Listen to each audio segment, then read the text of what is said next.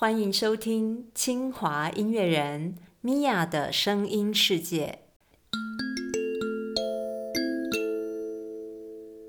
上一次呢，我们邀请到的特别来宾是林明学音乐创作人。那我们聊的好丰盛，真是欲罢不能，所以我们加了一集。这一集我们要继续和明学来聊聊音乐、声音创作和生命故事。我想呢，先来听一段明学他的创作作品。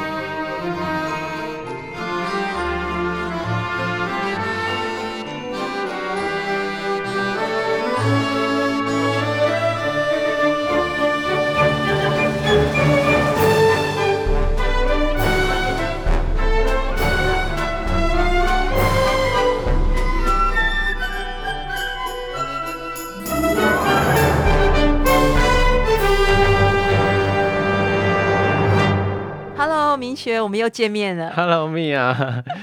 对，上次聊得很开心，真的，所以我们今天再来接续一下这个音乐创作的故事。在我们啊、呃今天录音之前啊，我有跟明学先聊天聊了一下，然后他讲到了一个很有趣的这种金三角，对，不是三角函数，就是 金三角。可不可以告诉我们一下这个金三角到底是什么？对这个这个三角形呢，就是呃，我我们试图在理解音乐的时候的一些一个三种角度吧，就是它是例如是从比较物理的这方面是一个角度。然后你可以把它想象只是三角形的某一端，然后呃，另外一端是乐理，对，然后再来另外一端是美学，这三个。对，然后我为什么会分享这件事情呢？就是物理、对乐理、美学三个端点。对 OK，对，因为这个就是我觉得一一般人都会从某一个角度切入音乐这件事情，然后进而去看到音乐的全貌。对，然后我自己本身是蛮感觉是从乐理方面，然后再去探索到美学。对我，因为我一开始学琴的时候，我是先学先学技术，然后先学这些比较，诶、前人所所整理出来的一些音乐上面的一些呃一一些一些条理这样子，对，然后再推广到美学，我就是可能到诶、国高中之后才顿时觉得说，哦，音乐真的太美好，才被感动。对，一般小时候都只是一个，就是感动的成分比较少所以。小时候没有感动，就是有一点被迫要苦练。对，就是环境也有影响，对，慢慢这方面才打开眼睛，然后到比更就是我在做配乐之后，不得不接触很多，不就是呃比较设备上面的，然后有一点录音上面的一些技术跟跟知识，所以就慢慢才发现哦，物理频率这一些跟我们听到感觉。有很大的关联，所以我大概是这样子慢慢觉得这三角形慢慢是这样建构出来的。嗯，那我不晓得米娅，我觉觉得好像很多学乐器的孩子是这样子的过程，对不对？就是一开始可能什么都还不太懂，然后家人要你学乐器，对对，然后慢慢的呢开始哦有一些情感的连接。嗯，对，那对我我的过程有一点点不太一样，因为我是从小呢 很想要学个乐器，但家里面的家境很不好，所以我没有机会。但说真的，我的乐器就是我的人生，嗯嗯嗯所以呢，也可以说我其实从小我就就一直有一个乐器我在使嗯，用，没有意识到而已。对嗯我从小就非常的爱歌唱，那我反而是一直是一个很容易从美学角度 连接的人，不知道是不是因为这个文学组的都是这样，对我很容易就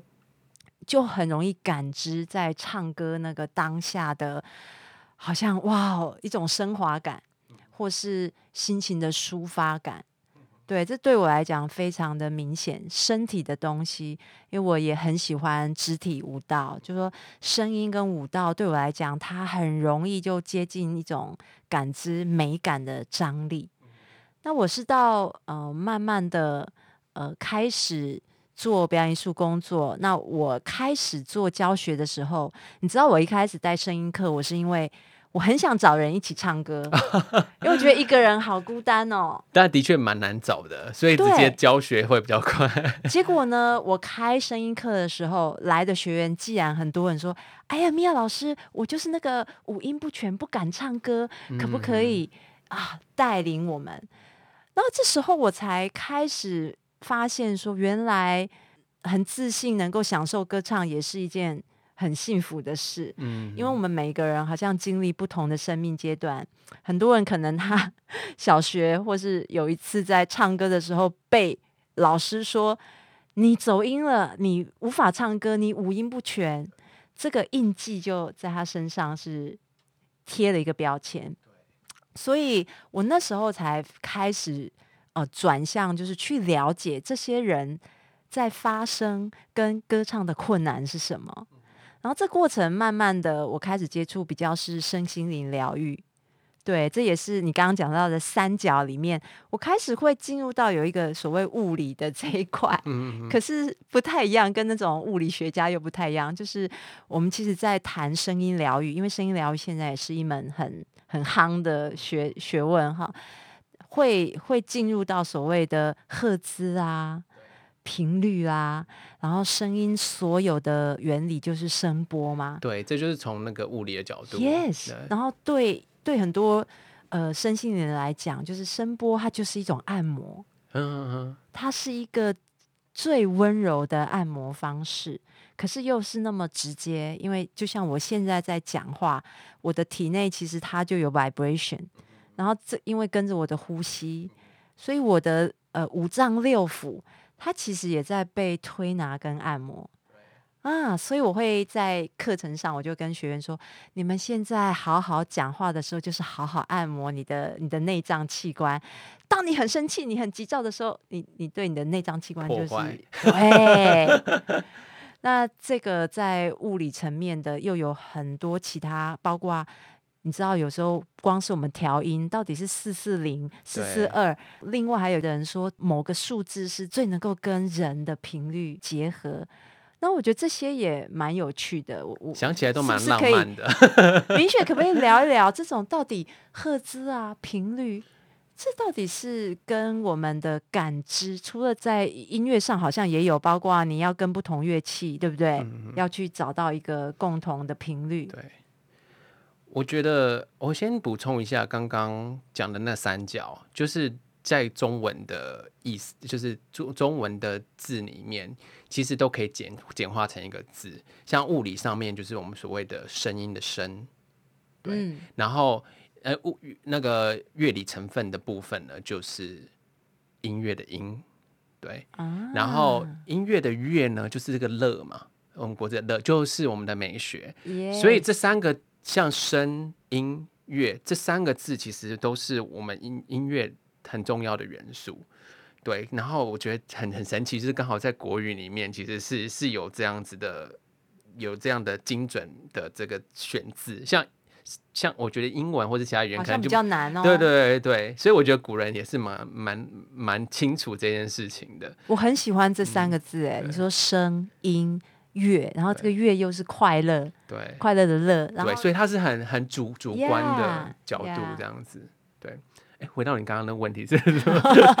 我刚刚的问题，因为讲到了频率频率，对这件事。情，因为包括有人说声音啊，唱歌的时候它有阿阿法波、贝塔波，然后这对脑部形成了一些不同的疗愈的层次，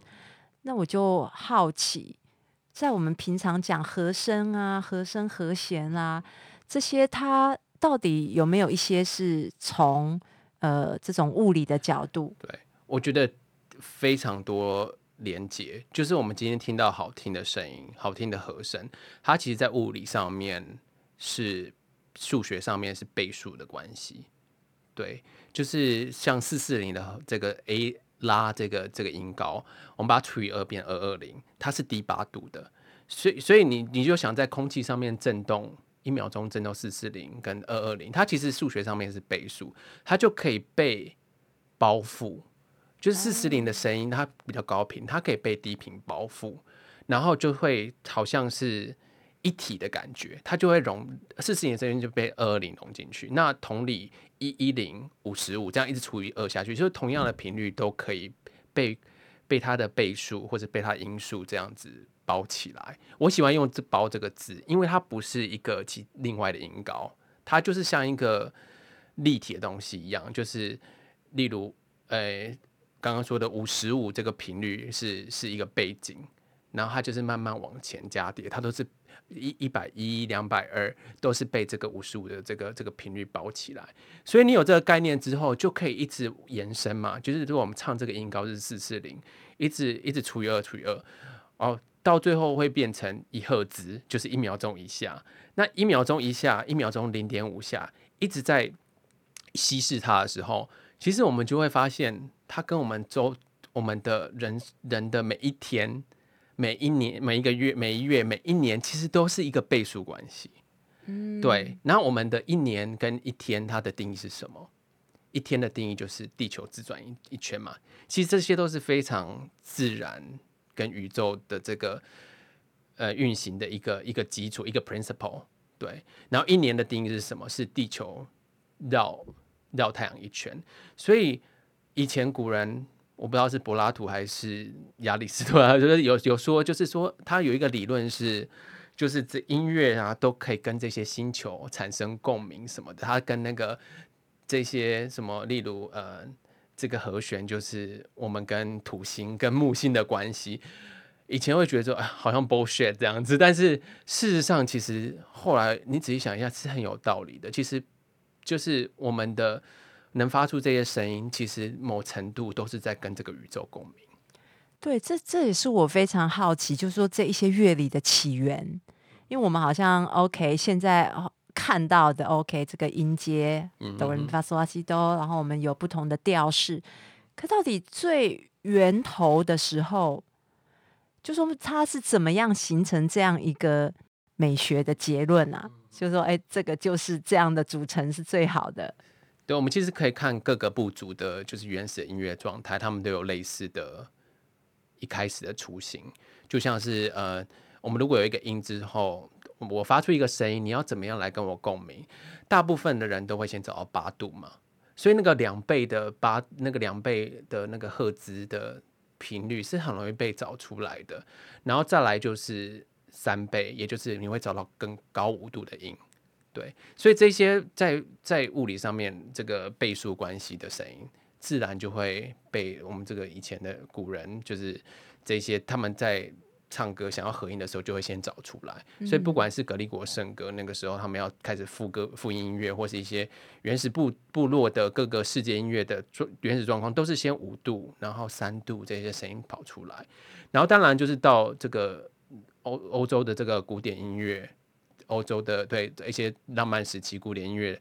这个呃进到比较复杂阶段，就它可能就慢慢脱离这一些非常原始感知的，它会加上一些大家一起去认定的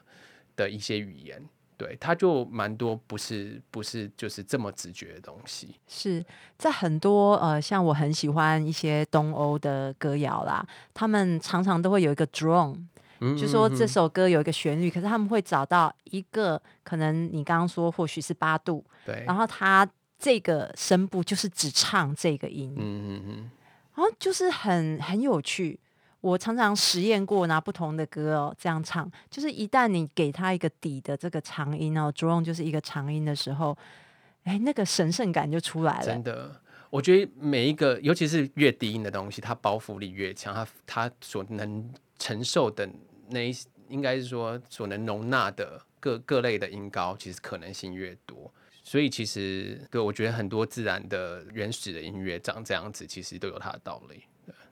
那像在我前一集哈有谈到像像一些动物，比如说鲸鱼啊、鲸嗯，那些有一些赫兹是我们听不到的，对。乐器会不会也有？还是说这个这个我也很好奇、哎、欸你这样提我真没有想过，但是我相信是有。我们我们其实发出很多声音，其实可能那些声音是超过两万赫兹，我们人耳只接受不到。对，只是我们能讨论跟定义的，就是只有那些我们听得到的，对不对？可事实上，他们某程度也不管是极高频、极低频，应该也是在影响着我们的身体这样子。对啊，因为声音跟视觉很不一样，声音是好像全面性三百六十度，对对他时时刻刻好像在，可是如果你没有听到，就以为他不在。嗯嗯对我常常觉得声音是一个存在性很很强的，嗯嗯嗯。其实我觉得，真的人很容易被这个感知就是局限住，以为这就是全世界。可是你你今天如果你是金鱼的话，你听到的声音的世界是，甚至可能他的他听到的世界，他看到的东西是更广的。所以我觉得。我们常常不要被这个五官，这感觉好像佛教的理论，就是不要被五官所局限了。对我觉，我觉得很 棒啊，因为我我相信呃，艺术这个元素，它就是来打开我们的感知，超越我们原本有限的了解。那我觉得光是声音这个元素，我觉得很有趣。又你讲到宗教，对，我我觉得很有意思哦。有一次我就问我有我有参加禅修嘛，然后老师说哈、视觉的东西我们会一直在，我们一看到就会去抓取嘛。因为例如说哦，我看到了灯，我看到了树，可是听觉它很不一样，我们会听到极静。极就是非常安静的那个。对，可是我们眼睛比较没有办法。的确，对，耳朵我们会去听到没有声音的时候，这个是很有趣的。这个好深奥哦，这个我要慢慢体会。对，但你刚刚讲视觉跟听觉的事情，我以前有应该是九十让的一本自传，他有提提，就是有讲这件事情。他说画面是瞬间表达这个全世界这个世界观这样子，然后听觉是没办法瞬间，它一定要用时间来建构。啊，对我有点懂，对你一定要有时间来陈述它，你因为它是时间的艺术。对时间的艺术，你要跟着时间的洪流一直往前走，它才有才能产生音。这瞬间是没办法产生音乐的。对对，而且这为什么那个音乐里面的时间性、节奏性，它是这么的重要而且它也比较，它是带有能量的，呀对，因为它是能量的变化。那画面的话，它当然也有某程度也是能量，但是它瞬间就讲完了。你当然可以慢慢看、慢慢感受，但是某程度它音乐的形式真的是无法被其他的形式取代。对我很喜欢的音乐，这这我觉得它跟我们人生的连人的连接是非常紧密的，因为我们人就是时间，就是生命的长河嘛，就是我们一百年这样的岁数。其实有时候我们听到每一首曲子，它的起承转合，其实我们很自然会投射到我们的人生的起承转合。对，就是你去想一下，就是从以前到现在最伟大的曲种可能是交响乐，它最庞大嘛。交响交响乐它的四个乐章，其实好像就是都是在讲一个每个人的旅途，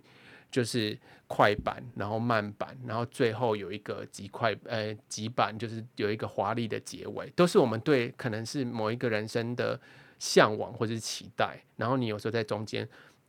会遇到一些不和谐的的的声音，然后解决，这都是象征我们人类的的精神，对不对？对你这好有趣哦！中间会遇到个不和谐的声音，然后后面要怎么再给它和谐下去？对对，要解决它，解决它。你我很喜欢刚刚明学提到的这种声音是个时间的艺术，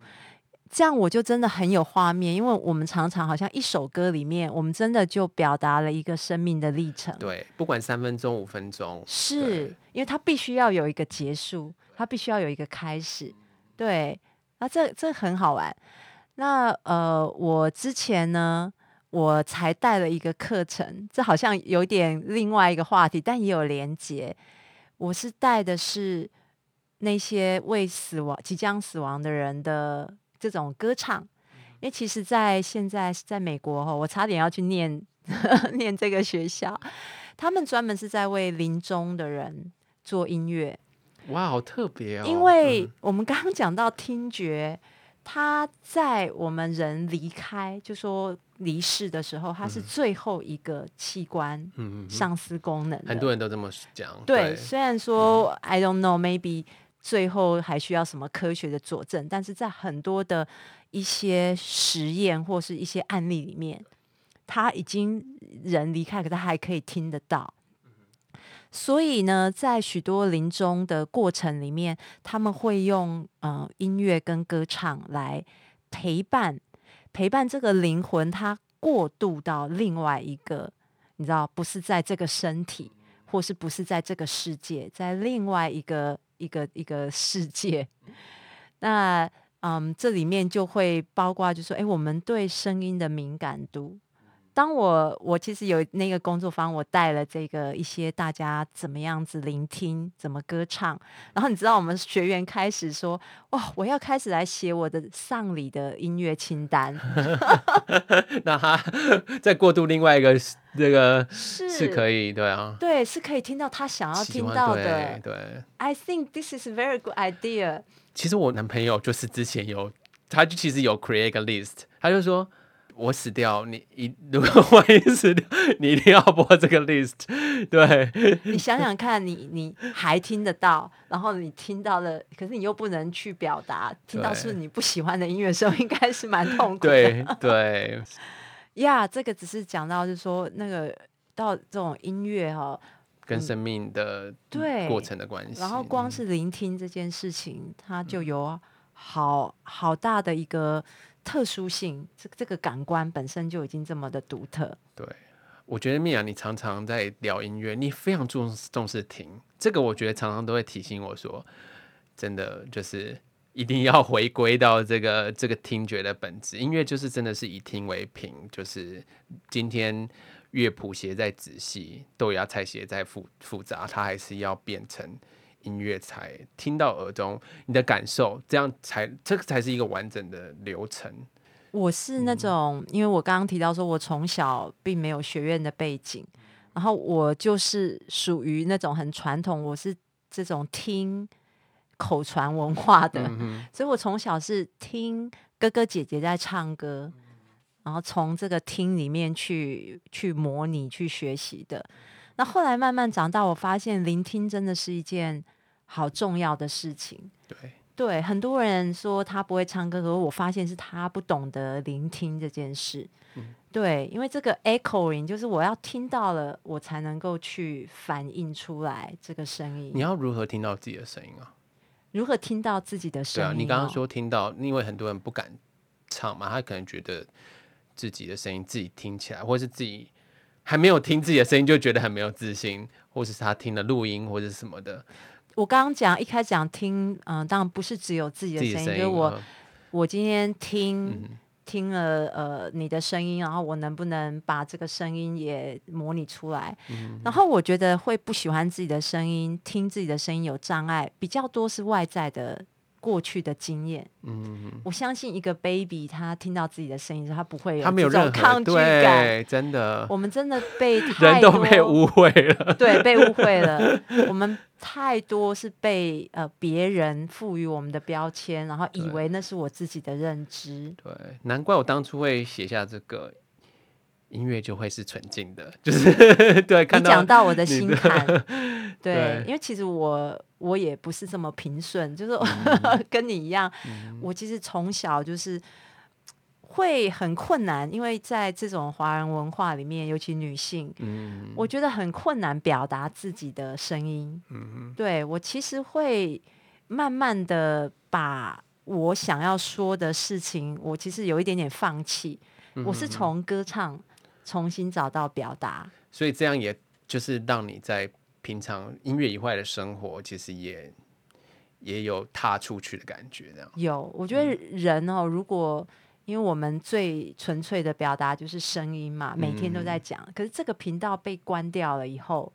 它其实生命是会有有一些交流的障碍。对，连带的很多其他的价值观什么的，对我觉得透过歌唱，它有开展另外一个可能性。你想想看、啊，我们平常什么时候会讲话会用到不同那么不同的音高？嗯，除了小 baby，他可能可以这样哦呀的，可是我们平常这样讲话，人家会会觉得你是疯子啊。对啊。然后以前我们稍微用男生用比较高的声音，就会说娘啊，什么娘炮什么的。女生太低就是我跟你讲，我以前超爱尖叫，但尖叫很吵。wonderful，对，可是被这个社会你就要压。低自己的声调，然后对我带很多女生，她会跟我说：“米娅老师，为什么我们的声音都传不出去？因为她被教导的是你声音要有一种嗲嗲的，所以这些都局限了。但我们在歌唱的时候，你真的可以完全体验这种声音从低音、中频到高频，然后我怎么样传到最远的地方。这个让我想到那个我以前上一堂配乐课，那个钢琴也是有低音、中音、高音嘛。包括我现在很多学生，他在写曲子的时候都习惯用中间的音域，对。然后比较安全吗？没有没有，就是一个习惯，因为他在中间。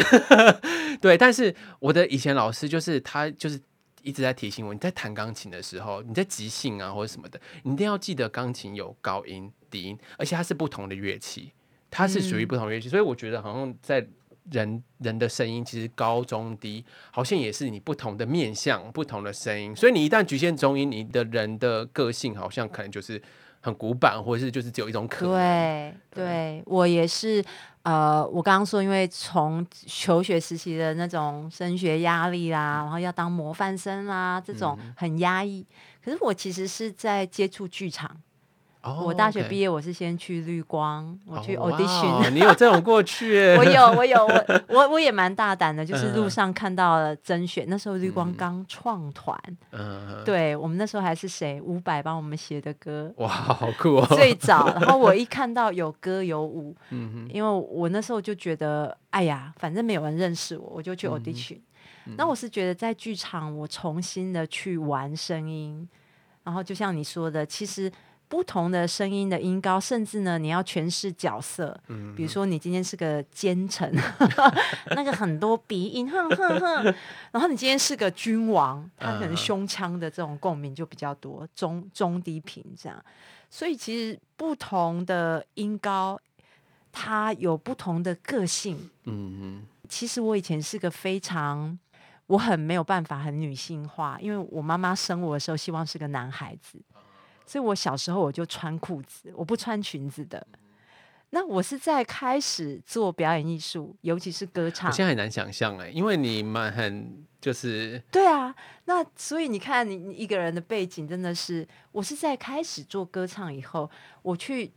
模拟或是诠释这个歌唱里面它有这种性感的细腻的声音的时候，我开始重新连接我本来应该有有的那一块。嗯因为我觉得，其实每一个人，不管你是所谓物理上是男生或是女生，其实我们每个人都有阴跟阳的不同面相。对对，我们其实都可以透过音乐艺术来来再打开这一块。对，找到更自然的自己，就自己觉得最舒服的状态是什么？对这样子，对，那我刚刚讲的聆听，还包括说，我们也会想要允许别人他最舒服的状态，嗯，这个很重要。真的真的，这个社会需要多一点，对这种这种比较开放式的，我们很正向哈。对。难怪你给人的感觉就是很舒服。我相信，就是你在音乐上面的互动、即兴上面的互动，也是这样的心态，然后就带到你对一般人交流上面的方式。我想我在嗯、呃不管是创作或是表演上，就是我已经有一个一个一个提前的一个方向，就是我今天在舞台上演出，我是希望邀请你一起进来这个世界，我们一起共创。所以生动的表演，它绝对不是说什么啊，我们去看偶像啊，因为偶像是一种我好像永远无法企及。可是我们都是一种，yes，你也可以。所以观众他来看我们的演出，他会是说啊，妈妈，我也想要学那个乐器。然后或是我之前我常讲一个例子，是我们去那个中正理工学院，然后你知道去念那学校的，可能是你要放弃你的理想，因为你家境有困难。那我们中场就有一个观众，他就。他说他等不住了，他就中场就来跟我们说，他以前是学长笛的，可是他放弃了。但他看了我们的演出的时候，他觉得好想好想，马上就在拿起他的长笛来吹奏。我希望音乐带动的是这种对内在的。我觉得这个很，你要身为在台上的表演者，要给出这种能量，我觉得超困难的耶。你每次你不会有枯竭的时候吗？因为这个真的，你一直在给予这这方面的这种 exercise。Very good question。其实这有一个阶段，刚开始做表演的时候会非常的痛苦，是因为我对我自己的 judgment 很强，嗯，就是我会评价我的做的对跟错，然后这个就是反映在当回来看那个影片。回来看我看自己的表演影片，那个真的是超残酷的。然后就 是啊，我刚刚那个音怎么不准？对，其实，在当下都没有感觉，观众可能听了也就过去了。然后我那个手的动作怎么会这样？所以我早期我我其实是我其实是一个很不喜欢在台上的人，但就是命运的因缘里面让我走上了 表演艺术这个这个事业。所以刚开始我会很痛苦，就是会评断自己。那我想要克服这个事情，到有一天，我其实，这中间我不断的在问自己，就说，在那个台上唱歌交流的人就是我吗？这好像听起来很悬。其实到有一天，我开始慢慢觉得说，其实我只是一个 channel，一个频道。当然啦，这里面有我所我所有的养成、我的练习、我的训练、我的所有生命的这些过去的养分。可是当我在那台上唱歌的那一刻，它其实有很多的因缘，包括我今天唱的时候，呃，天气状况啦，我身体的状况啦，我如果感冒我也没办法。还有今天的麦克风啊，好音响啊，还有今天观众的能量。所以它其实是一个天时地利因缘和合，我只是刚好在那里，借由我这个身体、这个频道的传递，然后我跟现场的所有自然万物跟人观众有了交流。当我 catch 到这个的时候啊，我开始每一场演出就是非常的享受，也不是只有我给予，因为我是个频道，我也接收。我每一次表演完，我都会觉得。哇，能量好饱满，甚至我那一天会能量太满，我无法睡觉。对，太嗨了。Yes，就是一个，我觉得表演是一一个，呃，好像一个仪式性，你把所有的东西聚焦在那那几分钟里面完成，所以它是一个很强的能量的聚焦跟跟投射。嗯哼，哎，你也做表演吗？其实我没有这么多，但是也有。我其实是希望自己常常可以表演，因为我觉得音乐，我们回到人与人嘛。如果今天没有这么常面对人，我觉得那个养分会枯竭。所以我很珍惜每次有表演的机会，不能只有在归在自己的工作室，就是 OK craft，就是把这个音乐做好而已。那个我觉得久了会，我不想要成为那样子。以前我很希望啊，因为说说，哎，如果电脑上面操作什么可以很精准的传达我要的，那何必要这么多人为上面的哩哩喳喳这样子？但是过一阵子之后，我就发现其实那种 那种人跟人交流是很可贵的，一定要抓住。所以我后来又慢慢回来，就是我现在很珍惜。我以前没这么珍惜演出，结果觉得演出就是很容易失误啊，然后。又 对，就很多不可掌控性，然后有时候就觉得说，那不如我直接做好好的，把就每次呈现都是最完美的那样子，就不会有什么问题。就讲出了我们另外一个角度的心声，因为我们都在做 life，有时候就是好像准备了一百分的状态，结果台上因为种种因素而有失误，然后。我有时候会好想要来学习一下做一些后置的东西，然后就是很完美的 auto auto pitch auto tune，好，我花时间慢慢的修，慢慢的修，这样，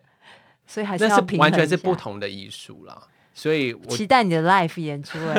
要不要合作一下？当然可以啊，有什么合作的机会，就是越即兴的，我觉得越有趣。Yes，我跟我男朋友就是他也是 vocal 嘛。然后我们最近是有就是努力去申请一下，就是呃街头艺人这个机会这样子。我觉得有时候街头表演是有时候也蛮残酷的，因为没有预设的观众嘛，所以你会觉得可能会有任何的可能状况都有可能产生。但是我觉得也很很很值得去挑战，对，然后又跟我是熟悉的伴侣一起做这件事情。我觉得我听明学想要去做街头艺人，好有意思。就是已经是嗯，在国外念书，然后回来你在交大教学，然后已经是这么呃有基础的一个呃音乐人，然后会想要在街头做表演，跟群众做一些接触，然后跟自己的另外一半一起很单纯的歌唱。我我其实有时候也会觉得外在给我的价值观会觉得说，哎，街头好像是就是一般可能没有受过正统音乐训练要去做。但是我们有时候看到很多新闻，例如在纽约，可能有一些就是卡内基厅很有名的演奏家林肯林肯 Center，他们可能在街头演奏，然后大家就这样错过他，不知道一场是要几千块台币的入场费。对我就觉得说，这这个有时候有点讽刺啊，但是。音乐如果可以，我们大家一起去探究音乐的本质，这根本没有什么值得去分哪一个是高尚，哪一个是低俗的。是，而且真正的音乐声音其实就在我们生活里。对，它不只是说这种音乐作品，你看很多生活里面的声响，它其实都我们都可以去聆听它。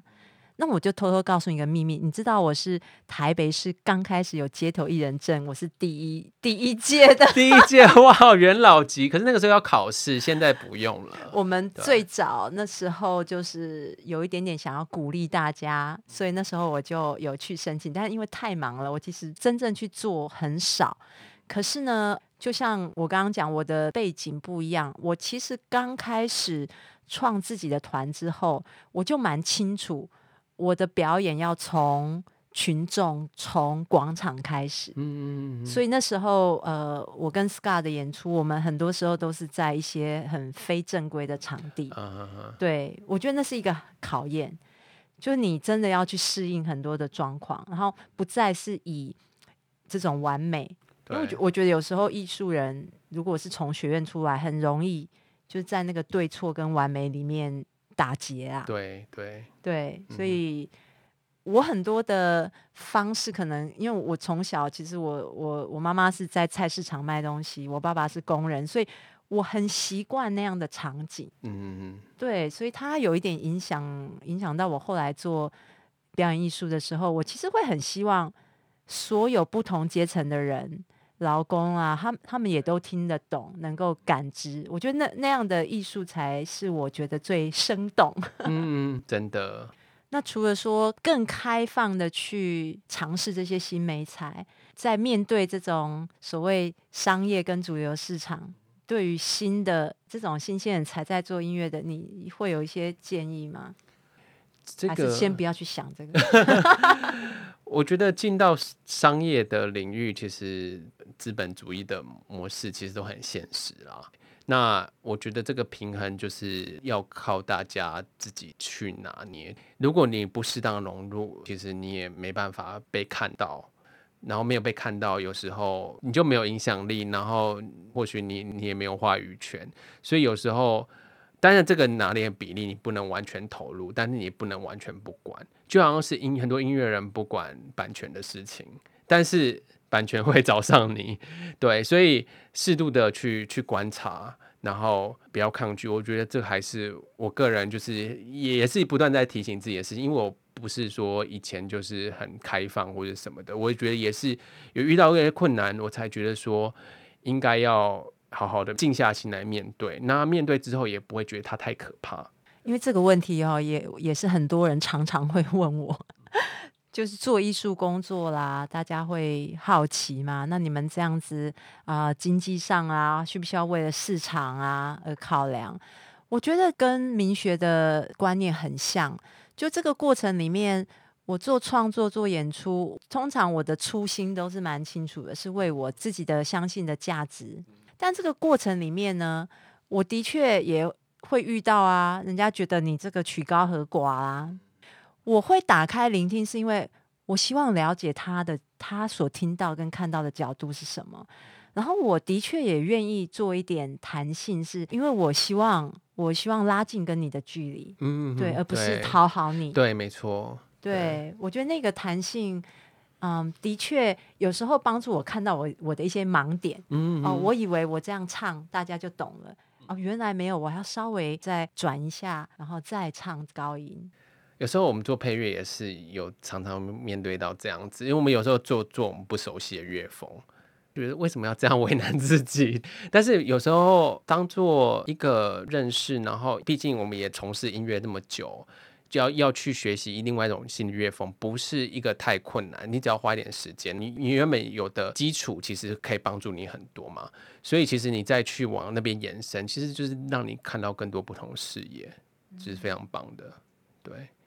虽然有时候蛮辛苦的，然后也会也会迷失，但是我觉得一开始调整好。有时候迷失的时候，就是像您刚刚讲的，就是看到当初那个启发你的那个恋爱的感觉，就是那个对是什么让你 fall in love，就会会去做音乐，那个是很关键的，那个是让你成为。呃，做你自己想做的事情的一个原动力，就是我最近在看那《Matrix》，就是还可能我有前阵、看到对对对，我就是很喜欢那个 Oracle 他讲的，对他就是说你要成为 the one，我不能跟你讲说你你就是那个救世主弥赛亚，但是你知你要怎么样知道自己呢？是是属于哪一位呢？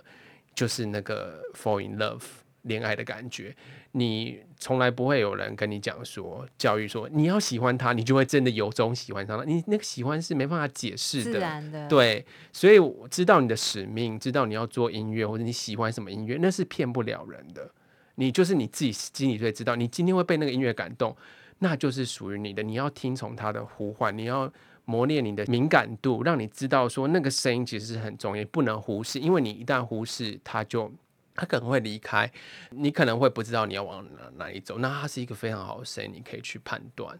这个初心好重要，真的。我觉得我们的话题从一开始其实是从这边出发，我们有讲到说，嗯，要常常回来啊、常常回来这个觉察。然后我觉得这个这个结尾蛮美的，就是那个恋爱的感觉，